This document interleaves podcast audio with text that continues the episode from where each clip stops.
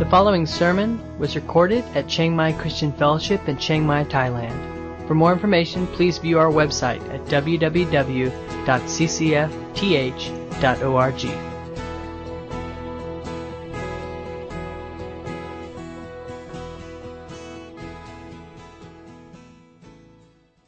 Uh, it was just very exciting. And the, if you don't know a lot about it, we are this morning in Genesis chapter 26, 27, and 28. uh, only two verses in chapter 26, so don't panic too much. To the very end of 26 and the very beginning of 28. Uh, the story of stolen blessing, of uh, Jacob uh, stealing the blessing away from Esau. And uh, it, it is a bit of a long story, but I want to read through it uh, reading the Bible is a good thing. Amen?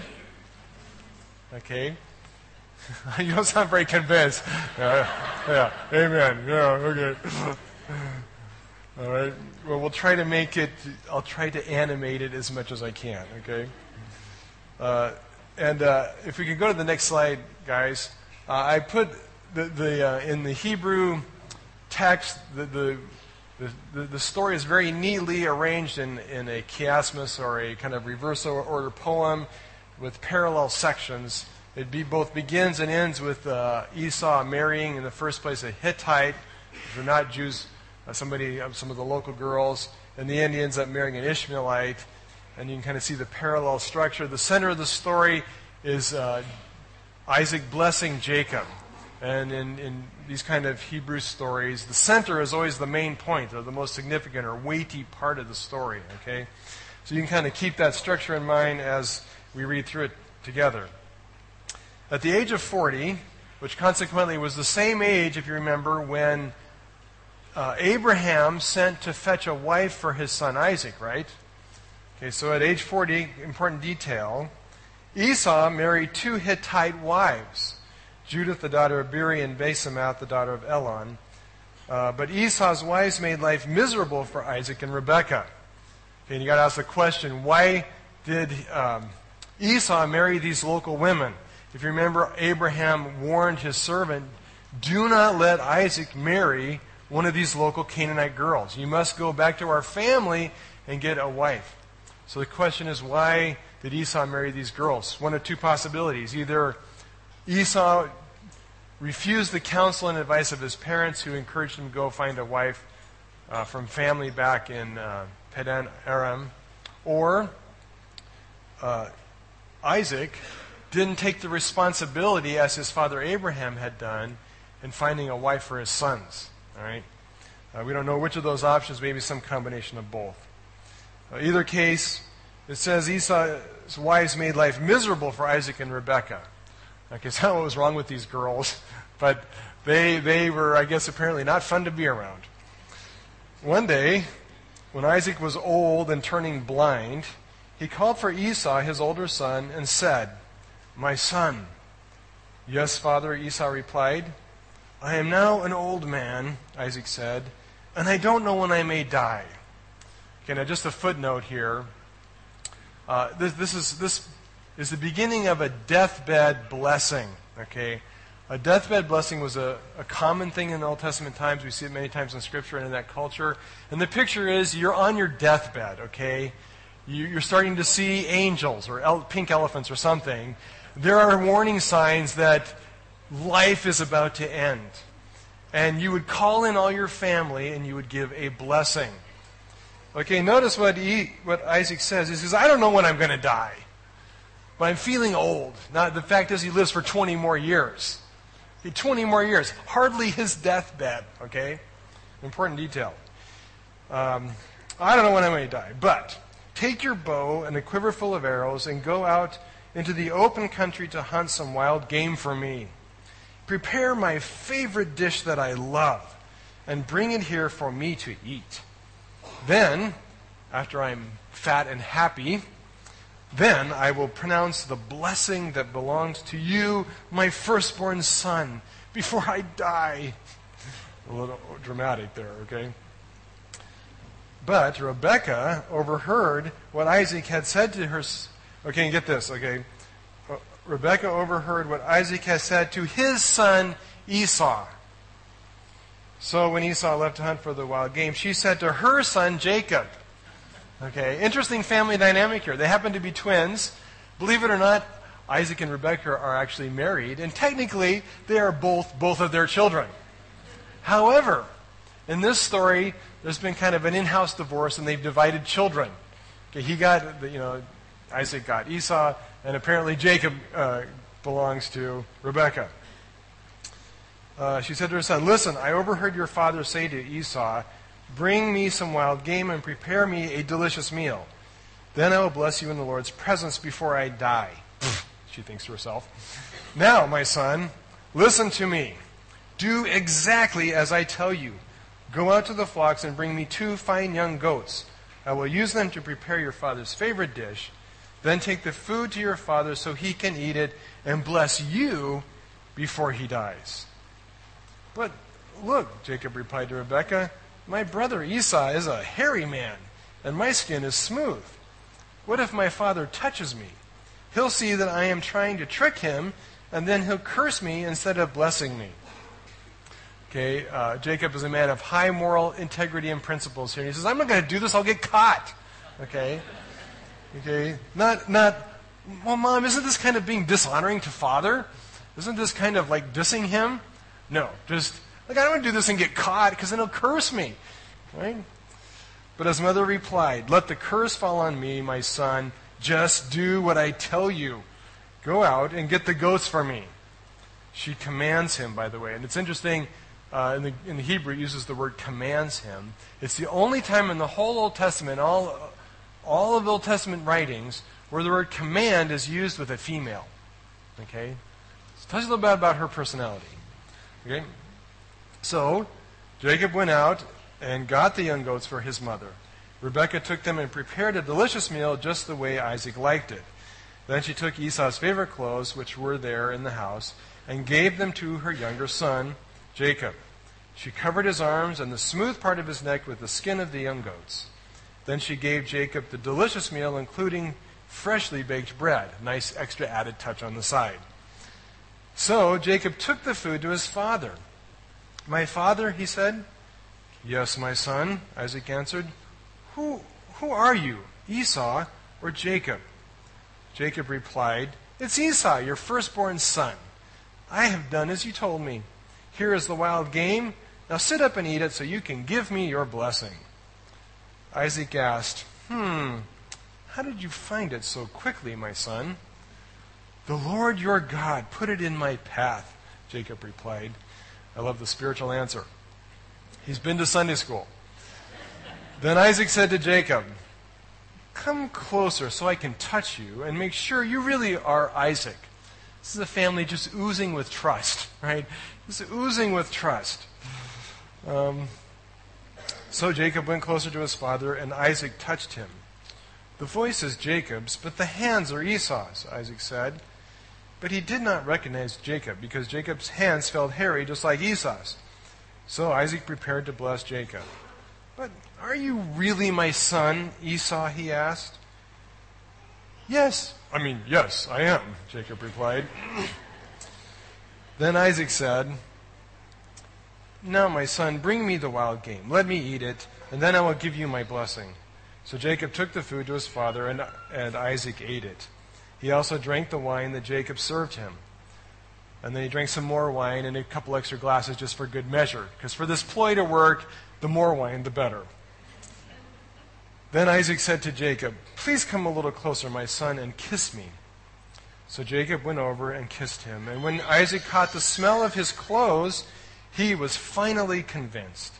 And he blessed his son. He said, Ah, the smell of my son is like the smell of the outdoors, which the Lord has blessed. From the dew of heaven and the richness of the earth, may God always give you abundant harvests of grain and bountiful new wine. May many nations become your servants, and may they bow down to you. May you be the master over your brothers, and may your mother's sons bow down to you. All who curse you will be cursed, and all who bless you will be blessed. This, of course, is uh, in some ways uh, a, a paraphrase of God's original promise to Abraham. However, it's modified in some key and significant ways. Uh, we won't really go into detail now. But it also adds in the birth oracle that Rebekah received. Remember when Isaac, uh, when, when uh, Esau and Jacob were born, God told Rebekah that the younger would rule over the older. Uh, ironically, uh, Isaac covers that one, right?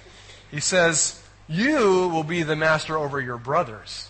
Your sons will, uh, your, uh, your mother's sons, okay, without naming names, she only has one, besides this one, your mother's sons will bow down to you.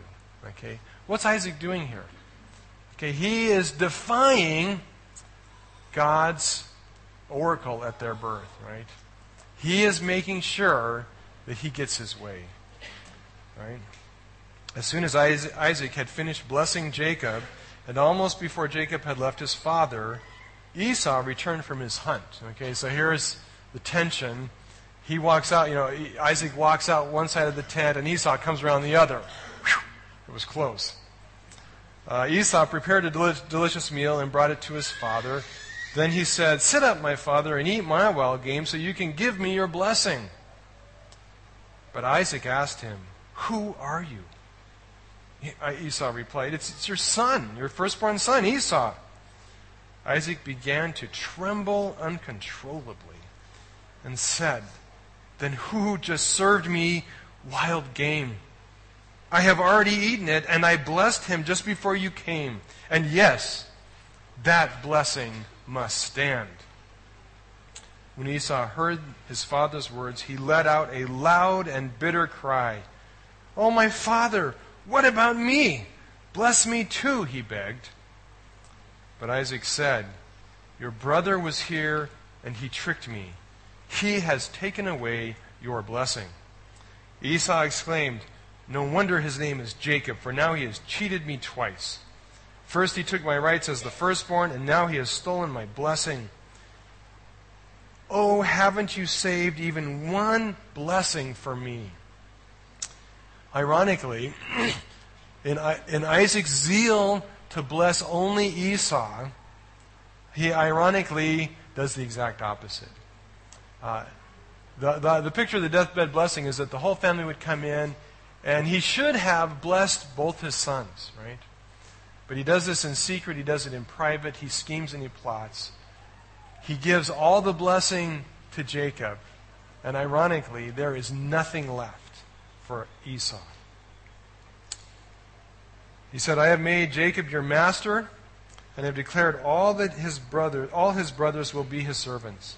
I have guaranteed him an abundance of grain and wine. What is left for me to give you, my son? Esau pleaded, But do you have only one blessing? Bless me too. Then Esau broke down and wept. Finally, his father Isaac said to him, You will live far away from the riches of the earth, and away from the dew of the heaven above. You will live by your sword, and you will serve your brother. When, but when you decide to break free, you will shake his yoke from your neck. From that time on, Esau hated Jacob because their father had given Jacob the blessing. And Esau began to scheme I will soon be mourning my father's death. Then I will kill my brother Jacob. But Rebekah heard about Esau's plans, so she sent for Jacob and told him, Listen, Esau is consoling himself by plotting to kill you. So listen carefully, my son. Get ready and flee to my brother Laban in Haran. Stay there with him until your brother cools off. When he calms down and forgets what you have done to him, I will send for you to come back. Why should I lose both of you in one day? Then Rebekah said to Isaac, I am sick and tired of these local Hittite women. I would rather die than see Jacob marry one of them. So Isaac called for Jacob, blessed him, and said, You must not marry any of these Canaanite women. Instead, go at once to Padan Aram, to the house of your grandfather Bethuel, and marry one of your uncle Laban's daughters. May God bless you, may God Almighty bless you, and give you many children, and may your descendants multiply and become many nations. May God pass on to you your descendants, uh, you and your descendants, the blessing he promised to Abraham. May you own this land where you are now living as a foreigner, for God gave this land to Abraham. Amazing turnaround on, on uh, Isaac's part. Uh, he now recognized that Jacob is the heir of promise. Uh, he restates the promise, only this time he says it much more closely to the original promise that God spoke to Abraham. Uh, and the story ends So Isaac sent Jacob away, and he went to Padan Aram to stay with his uncle Laban, his mother's brother, the son of Bethuel the Aramean. Esau knew that his father Isaac had blessed Jacob and sent him to Padan Aram to find a wife, and that he had warned Jacob, You must not marry a Canaanite woman. He also knew that Jacob had obeyed his parents and gone. It was now very clear to Esau that his father did not like the local Canaanite women. So, Esau visited his uncle Ishmael's family and married one of Ishmael's daughters, in addition to the wives he already had. His new wife's name was Mahalath. She was the daughter of Nebaioth, the daughter of Ishmael's, Ishmael, Abraham's son. um, there's the story. Great story of a very dysfunctional family, right? Uh, there's just not a lot redeeming in this story. In fact, uh, God is, is in, in, an explicit sense, God's almost absent from this story. Uh, we certainly see his hand in and behind the scenes, but there's really not a lot redeeming in this story. Um, it's a very dysfunctional family. And uh, uh, let me do this just to kind of help us glean some principles out of this.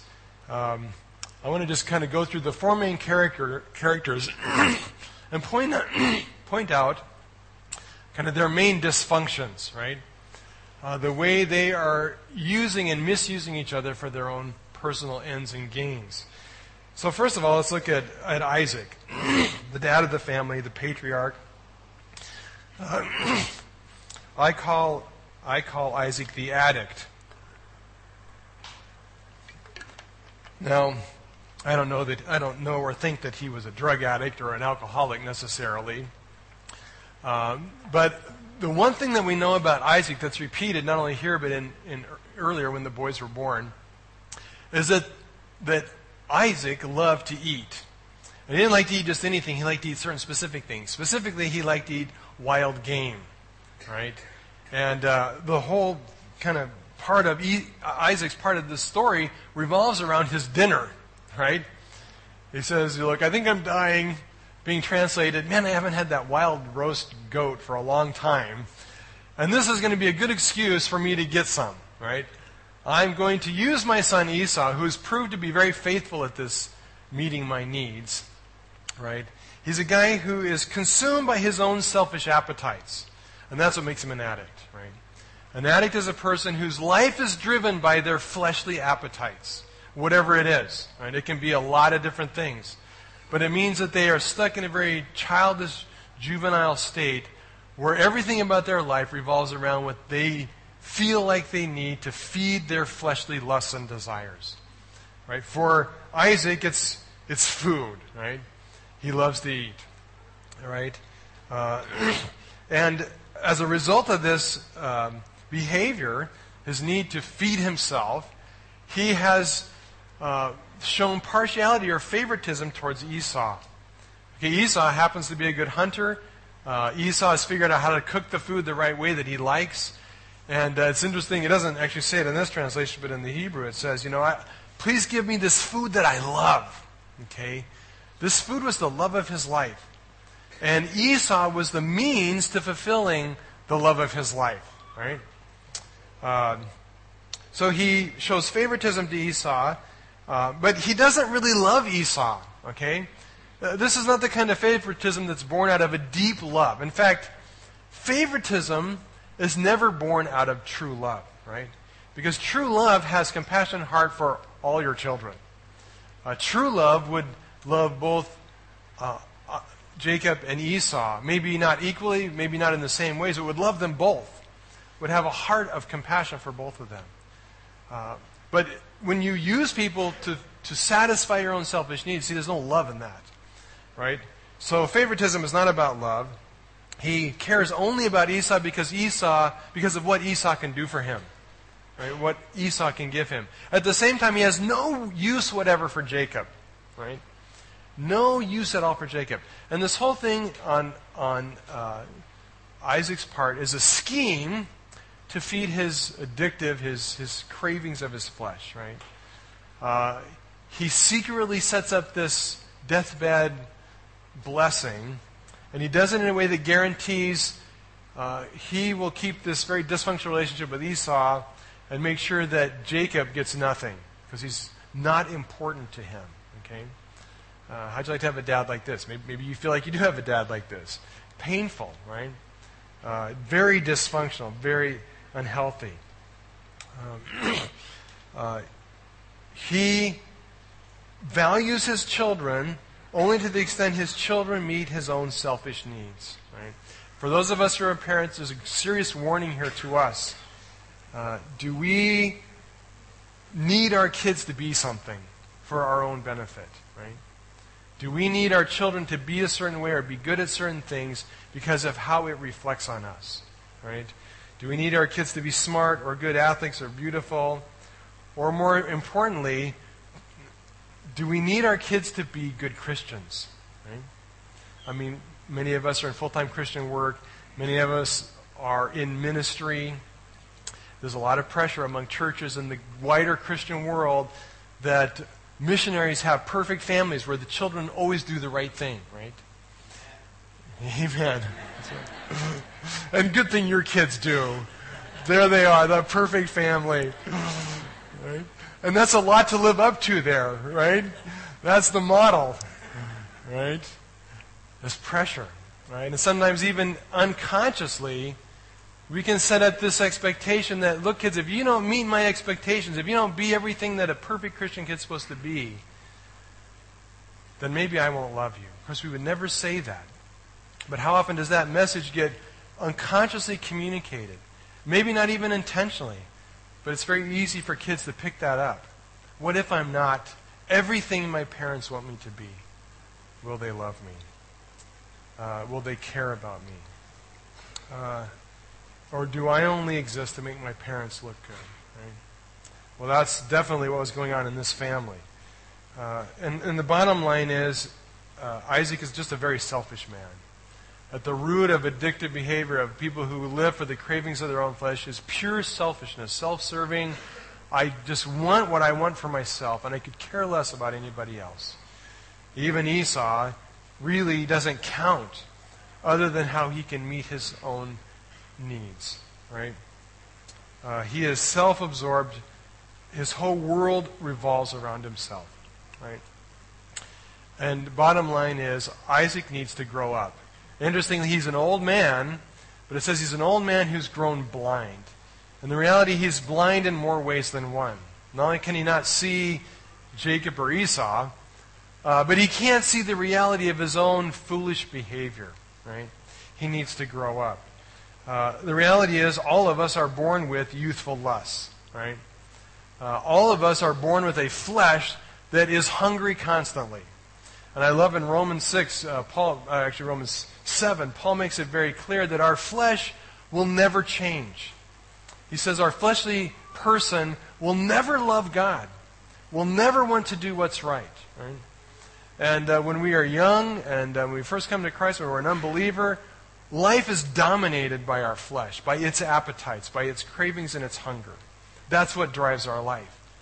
Uh, and that's where we start out in our Christian walk. But we're not supposed to end there. At some point, we're supposed to start growing up. And just as a small child craves and wants things and lets its body rule it, part of it, the process of a child growing up, is it learns to put in check those selfish demands. Right? It learns to, uh, to, to discipline itself, right? And to not, to not throw temper tantrums. Nothing worse than a 21 year old on the floor kicking and screaming, throwing a temper tantrum. Just not pretty, right? So we learn to curb some of that, right?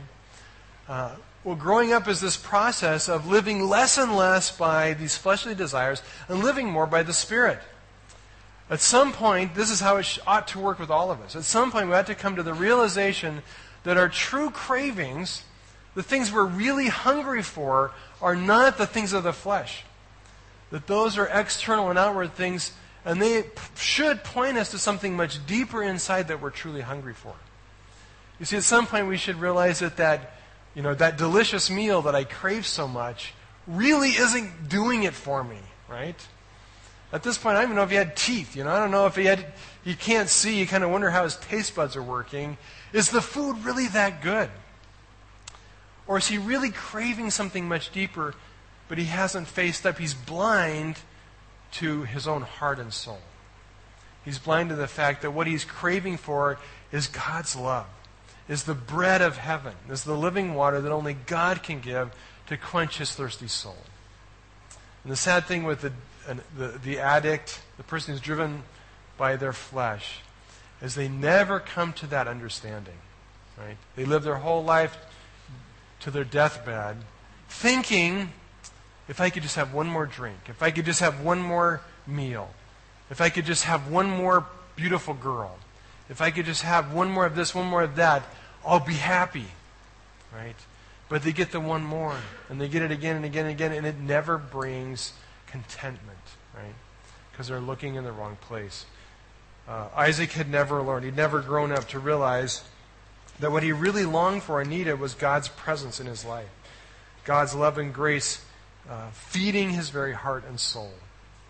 And because he had never come to that place in his life, uh, he's a people user, right? He's a guy still driven by his own fleshly appetites. And it wreaks havoc on his family, right? And I really, in this story, at first reading, you know, it seems like Rebecca is really kind of the villain in this story, right? I don't think so. I think it's Isaac. I think Isaac is responsible for this mess, right? Because he's a guy who's living for himself and he's sowing in his family seeds of selfishness and self centeredness and self seeking. And so he raises a family of self seeking, self centered, uh, selfish people. That's Isaac. Second one is, uh, is Rebecca. And I call her the rescuer. Okay? Sounds noble, right? And uh, you, you kind of get this picture of her all the way back, uh, you know, in an earlier story when, when the servant goes to, uh, to Haran to find her, right? And he's out there and he asks for a drink of water. What does she do? She sees this poor, pathetic servant who's out there just hot and thirsty. And she volunteers not only to give him water, but to water all of his camels. I mean, this is a rescuer. She's just sensitive to people's needs. She's very sensitive to those hurting victims around her.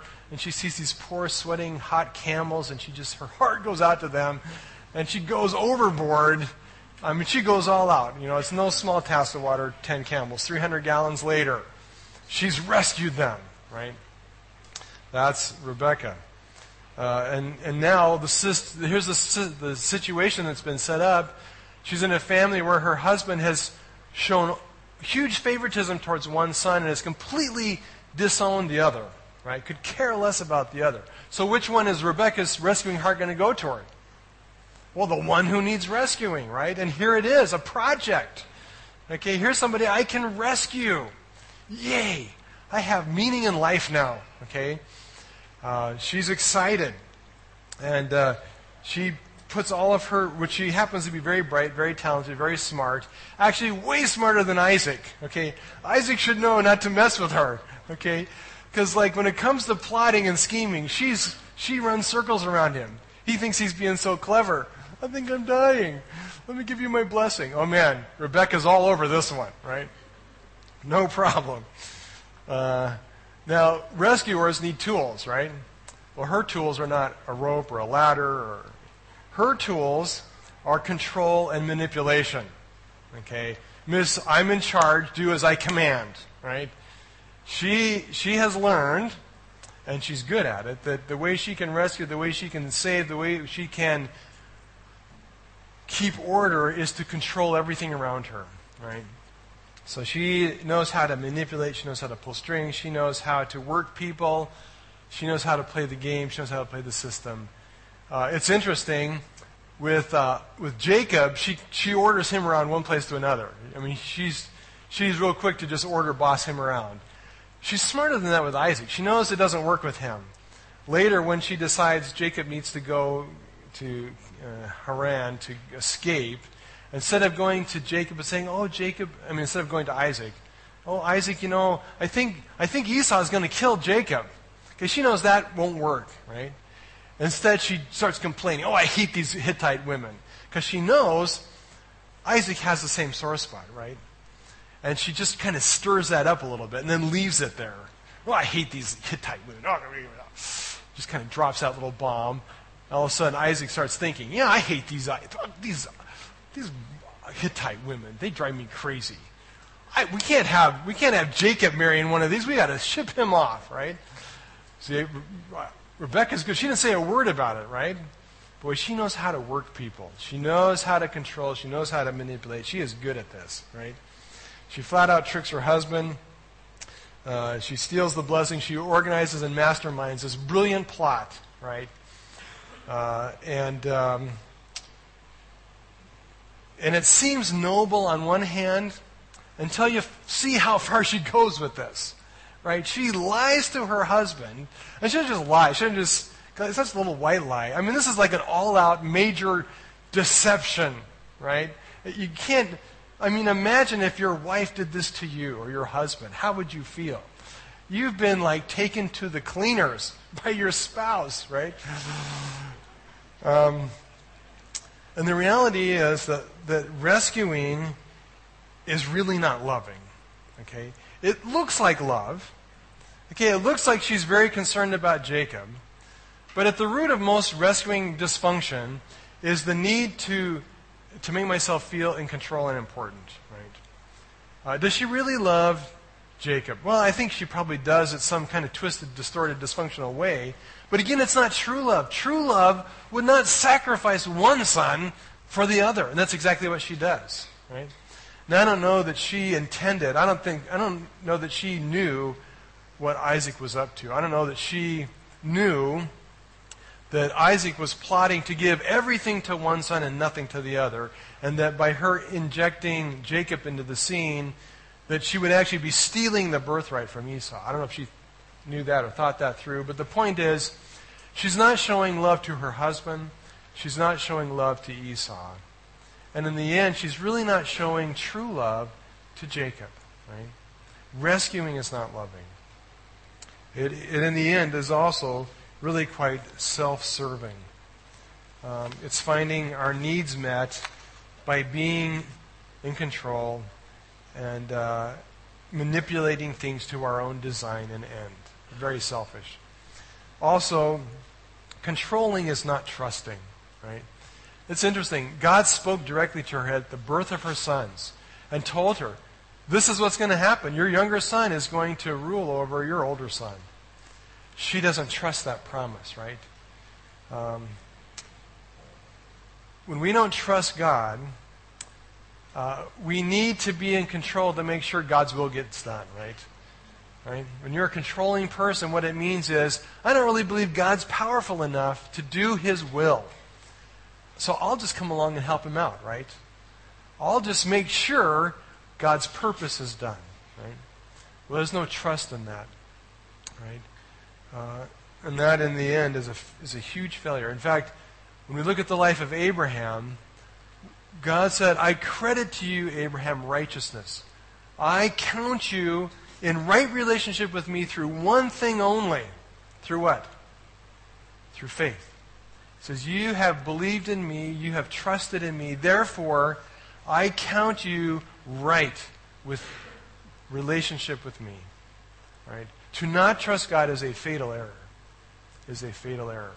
And in her controlling, manipulating behavior, she is proving she does not trust God. She can't let God work it out on his own. Okay? God needs his help, her help. well, let me come to Esau. Uh, I call Esau the, the performer. All right? Uh, he's the typical older firstborn child who has learned how to survive life by being a people pleaser, right? Uh, and it's not an accident that he's a good hunter and knows how to cook his father's favorite dish, right? Early on, he has realized that dad likes certain things, and if I do what dad likes, life goes well. If you don't do what dad likes, life does not go well. So he's been conditioned to be a person who pleases his father. Right? That's how he lives.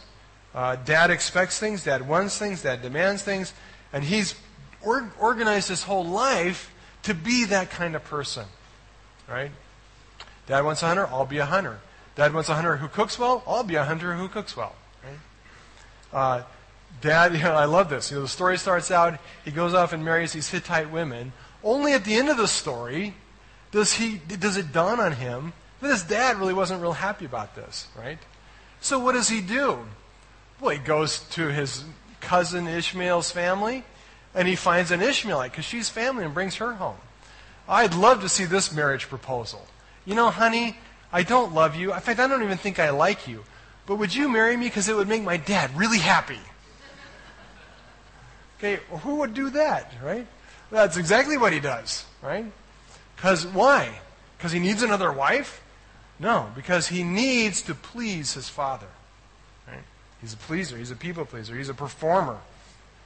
He's built his whole life uh, on trying to do and live up to people's expectations. But again, the motive is not love, right? He is not pleasing his father because he loves his father. He's pleasing his father why? So he'll get the blessing. Right? It's all about being selfish. Okay, I'm going to do what I need to do to get the blessing from my father. Right? People pleasers are driven by selfish motives, right? It's not love to please people when your intention is simply to get from them what you need from them. Uh, and in this story, uh, Esau is all about pleasing, but not everybody. He's only about pleasing his father. Right? Nobody else counts. Uh, he doesn't go to his father when his father says, I want to give you my blessing. He doesn't say, well, yeah, but what about my brother? I don't want to leave him out. He's my little brother. I love my little brother. Okay, none of that. right? He gladly goes along with his father's scheme. Gladly cuts his brother out, right? In the end, when he's robbed of his blessing, what is his attitude towards his brother? I'm going to kill him. I'm going to kill that brother. When my dad's gone, and you know, that was his only consolation. Okay, his only comforting thought was how he was going to kill his brother. And in the book of Genesis, that really aligns him with Cain, who slew Abel, right? Not a good, not a good place to be. Not a good place to be. Uh, he is selfish.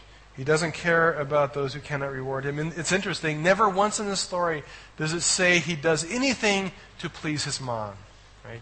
He gets wives to please his dad, not his mom. Could care less about mom. Right? He's a people pleaser. Uh, sadly, uh, you know, I think a lot of Christianity is living like Esau. Okay, it's this idea that I got to be what God wants me to be so that God will bless me. Right? I got to live up to God's expectations so that God will bless me. Okay? I got to jump through all the hoops that Christians are supposed to jump through. Because if I do that, then maybe God will be nice to me. Right? Uh, so much Christianity can, can, be boiled down to that. Um, we long to please God, but we don't long to please God because we love Him. We long to please God because we need to be approved by God. Right? We need God to say, Wow, you're a good hunter. I love the way you cook. Right? Uh, and that's not true love. Right? A father's love for a child is to love them simply because they're, they're, they're your child. God loves you because you are his child. There is nothing you can ever do to improve on that. There is nothing you can ever do to take away from that. God's love for you is perfect. Uh, no matter how good, how bad, how much you do or don't do, God's love never changes. We've got to be very careful we don't reduce God's love into this kind of relationship where we perform the Christian duties so that God will somehow approve us. Lastly, uh, Jacob, I call the con man. Okay? He's just a con man. Uh, the good thing about Jacob is he doesn't need to pretend. He knows he's a loser. Right? He knows he's not a good person. Okay, he, he doesn't, he's not like Esau trying to pretend and trying to make himself everything. He knows he can't meet his father's expectations, so he doesn't even try. Uh, but he found a shortcut. Okay? You don't have to be Esau, you just have to dress like him. right? I don't have to be a good person. I just have to, when it's convenient, put on the right clothes. Right? I just have to look good when it counts. And he pulls this one off well. He is a deceiver to the core, which means that he knows how to put on the face that people want to see, right? Inside, he knows he's rotten to the core, but it doesn't matter. He knows how to pretend to be what people want, right? Whereas Esau works for it, Jacob takes a shortcut. I just put on the mask, right? Again, uh, there's no love in that. And, and he doesn't even fake love, right? He doesn't even pretend to love. He's, he, he knows he's out of that loop, okay? He knows he's the, the child who's been tossed away. Uh, again, uh, it's so easy for Christianity to fall into this. You know, it's so easy for us to play the game of knowing we're not a good person, but knowing that when we show up on Sunday morning, people expect us to wear a mask. So we put on the mask, right? Instead of being genuine people who are authentic and real, we just con people into being what we think they want. Uh, we live life behind the mask. Uh, the mask of whatever we think people want to see. Right? Well, how do you cure this? What is a cure for dysfunction? Well, real briefly, let me just give you four quick things. First of all, uh, one thing, and as you read through this story, there's just some things, some huge things that we ought to say, this is just really missing something. Something is missing. When we read this story, first thing that's missing is nobody's trusting God here, right? First cure to dysfunction in our life is we need to trust, learn to trust God, right? Uh, it's amazing in this story, in spite of everything, in spite of all this dis- dis- dysfunction, twisted scheming, lying, cheating, stealing, in the end, what happens? Well, in the end, what happens is exactly God's perfect will. Amazing, right? Uh, and, and amazing, and, and, and kind of messes with your head a little, actually, if you think about this too much. It's like, how could God bless these people? And most of all, how could He bless Jacob? Why did God choose Jacob? Right? I don't know. But in his sovereign plan and will and purpose, all of this craziness does not derail God's sovereign plan. In the end, what is is exactly what God said would be, and exactly as God said it would be, exactly according to his purpose and will. We need to learn to trust God's power to accomplish his purpose, right? And not based on what we do or don't do, right? There's huge hope in this. And there really is huge good news for us. And the good news is this you can't mess up God's will in your life. Okay? Do you believe that? I don't care how stupid things you do or I do, how far we walk away the wrong direction, you can't mess up God's will in your life. Okay? God's purpose, in the end, will be done. Right? And, uh, it's, and I love the brilliance of this story because it really is a great picture of both God's sovereign will and our free choice. Okay? Our free choice gets us in tons of trouble. Right? Uh, we do have a will, and our will is usually not a good thing. But praise God, God's will is more powerful, right? And you cannot derail his plan. Now, a lot of you are thinking, well, yeah, but does that mean we just go off? That's just not right, right? Well, we cannot derail God's will, but, but there are wages for sin, okay? Uh, there's an easy way to do God's will, and there's a hard way. Okay, this would be the hard way. okay, uh, it's interesting. Uh, if you go through the story, every one of them pays a huge price for their foolishness. All right? Isaac has this great scheme that he's going to bless the socks off Esau and cut Jacob, uh, cut Jacob out. What happens? The exact opposite. The exact opposite, right? And he paid a price for it. He paid a huge price. In the end, he lost Esau, because now, you know, he can't bless Esau, so what good is he, you know, what good is dad to Esau now? He loses Jacob, who has to flee for his life. Uh, I think he lost his wife a long time ago. Uh, certainly, this was not great for their marriage, right? There are wages for sin, right? Rebecca, her whole goal in this is to save Jacob. But she ends up sending him away. She hopes for a few days, but it turns out being 20 years, she dies before he returns. She never sees her son again.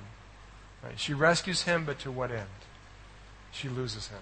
Right? In the end, she loses him. The wages of sin. Right? Um, you know, Esau, he just loses all the way around. Uh, trying to please his father to get the blessing instead of trusting God for the blessing that was uh, that was there for him, right?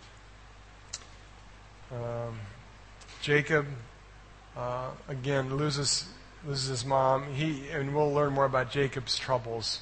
This is only the beginning of his dealing with the wages of his sin. Uh, the wages of sin. Uh, we need to confront the wages of sin, and we need to confront our own dysfunction. The reality is that all of us have dysfunctional things in our life right? If you don't believe it, there are lots of good counselors sitting right in this room who can help you discover your own dysfunction. Go see them. Go talk to them. They can help you a lot. right? Uh, third thing, we need to understand God's grace. We've got to come to grips with that, you know. Uh, and this story is, is such a twisted story, but the twistedness of it makes God's grace that much more incredible. Because in spite of all this, when it's all done and the dust clears, God blesses Jacob. And God says, I'm going to make you great. I'm going to do everything for you that I was going to do for Abraham. You know, Abraham trusted me. You're just a loser. But I'm going to love you and bless you anyway. I am going to do incredible things in your life and in your family because I love you. Right? I love you and I have a purpose for your life. Um, he had a purpose for Esau's life as well. You know, uh, don't think that because Esau lost this blessing that God did not love him. Okay, God makes him into a great nation, and throughout the Old Testament, God protects Edom, the nation of the Edomites, and even though they are at conflict with Israel, uh, God does not destroy them, and He has a purpose and a plan for Esau as well. It is by His grace, though. Right? It is by His grace. Um, what this family needed more than anything was a huge dose of grace. Right? They needed grace. Lastly, uh, we need to learn to love. Uh, where we do not have grace, we cannot love others. Right? The only cure for our sinful selfishness is to be so filled with God's love and goodness that we now have some love to actually give others. Uh, you see, when we don't believe and trust in, lo- in God's love, we will selfishly uh, be consumed with meeting my own needs. But when I come to grips with the fact that God is a loving Father who loves me in- infinitely, and whose longing desire is to truly fill my deepest needs for love and joy and peace uh, and to, to satisfy the deepest longings of my heart and soul. When we come to grips with that and we really believe it and experience it, there's a new peace and freedom to give. Before that, we can only take. And, and this family was a family of takers taking, taking, taking. Until God's love invades our life and we really experience the overwhelming generosity of His grace and love, we will be takers. But the more we come to grasp God's infinite love to us and in us, we can then learn to be like God, people who can give freely. Right? Uh, imagine how the story would have been different if they would have been a loving family. If Isaac would have said, You know, Esau, Jacob, I love you both so much. You're so different, but I love what's unique about both of you. And I just can't wait to bless you both with the riches of what God's done in my life. God's blessed me with all this wealth, and I can't wait to bless you as well. And, uh, you know, for Rebecca to say, Yeah, I love you too, and I just want to rescue everybody in love, right? And for Esau to say, I love my brother. I'm so thankful to have a twin brother who I love and who cares like my soul brother. To have a relationship, to, to live life together, to share God's blessing and riches together. Right? How different their family would have been. How different. Let's pray. Father, truly your love does make all the difference in the world. And uh, without it, life is petty, is small, is divisive, um, is, is wickedly cruel. Uh, Lord, when we get consumed with our own selfish desires, it's ugly. But Lord, your love is transforming. And Lord, we're here because we've been touched by your grace and your love. And Lord, we, we need more of it. Lord, help us come to the mature place in our life. We realize that our deepest cravings and hungerings are not the trifling desires of the flesh, but the eternal and deep longings of our heart and soul to be filled with you, to be filled with your love and your peace and your joy and your goodness and your kindness. Lord, we thank you so much that Jesus made all that possible through the cross. That the gospel is about God redeeming our broken and selfish lives and filling us with the abundance of your grace. That through the cross you have now been able to pour out in us the Holy Spirit. And we have a new power and capacity for loving and giving and serving each other and for receiving your love. So, Lord, we pray for that work in our life. Lord, heal our brokenness and dysfunction. Make us real people who uh, are not performing for you, but are loving you and obeying you out of our deep gratitude and thankfulness. Lord, we praise and worship you.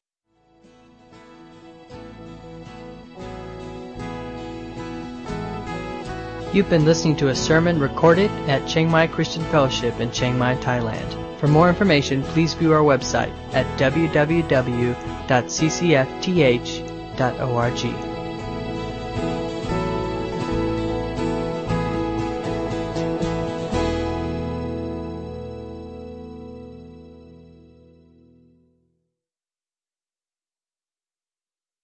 Jesus' name.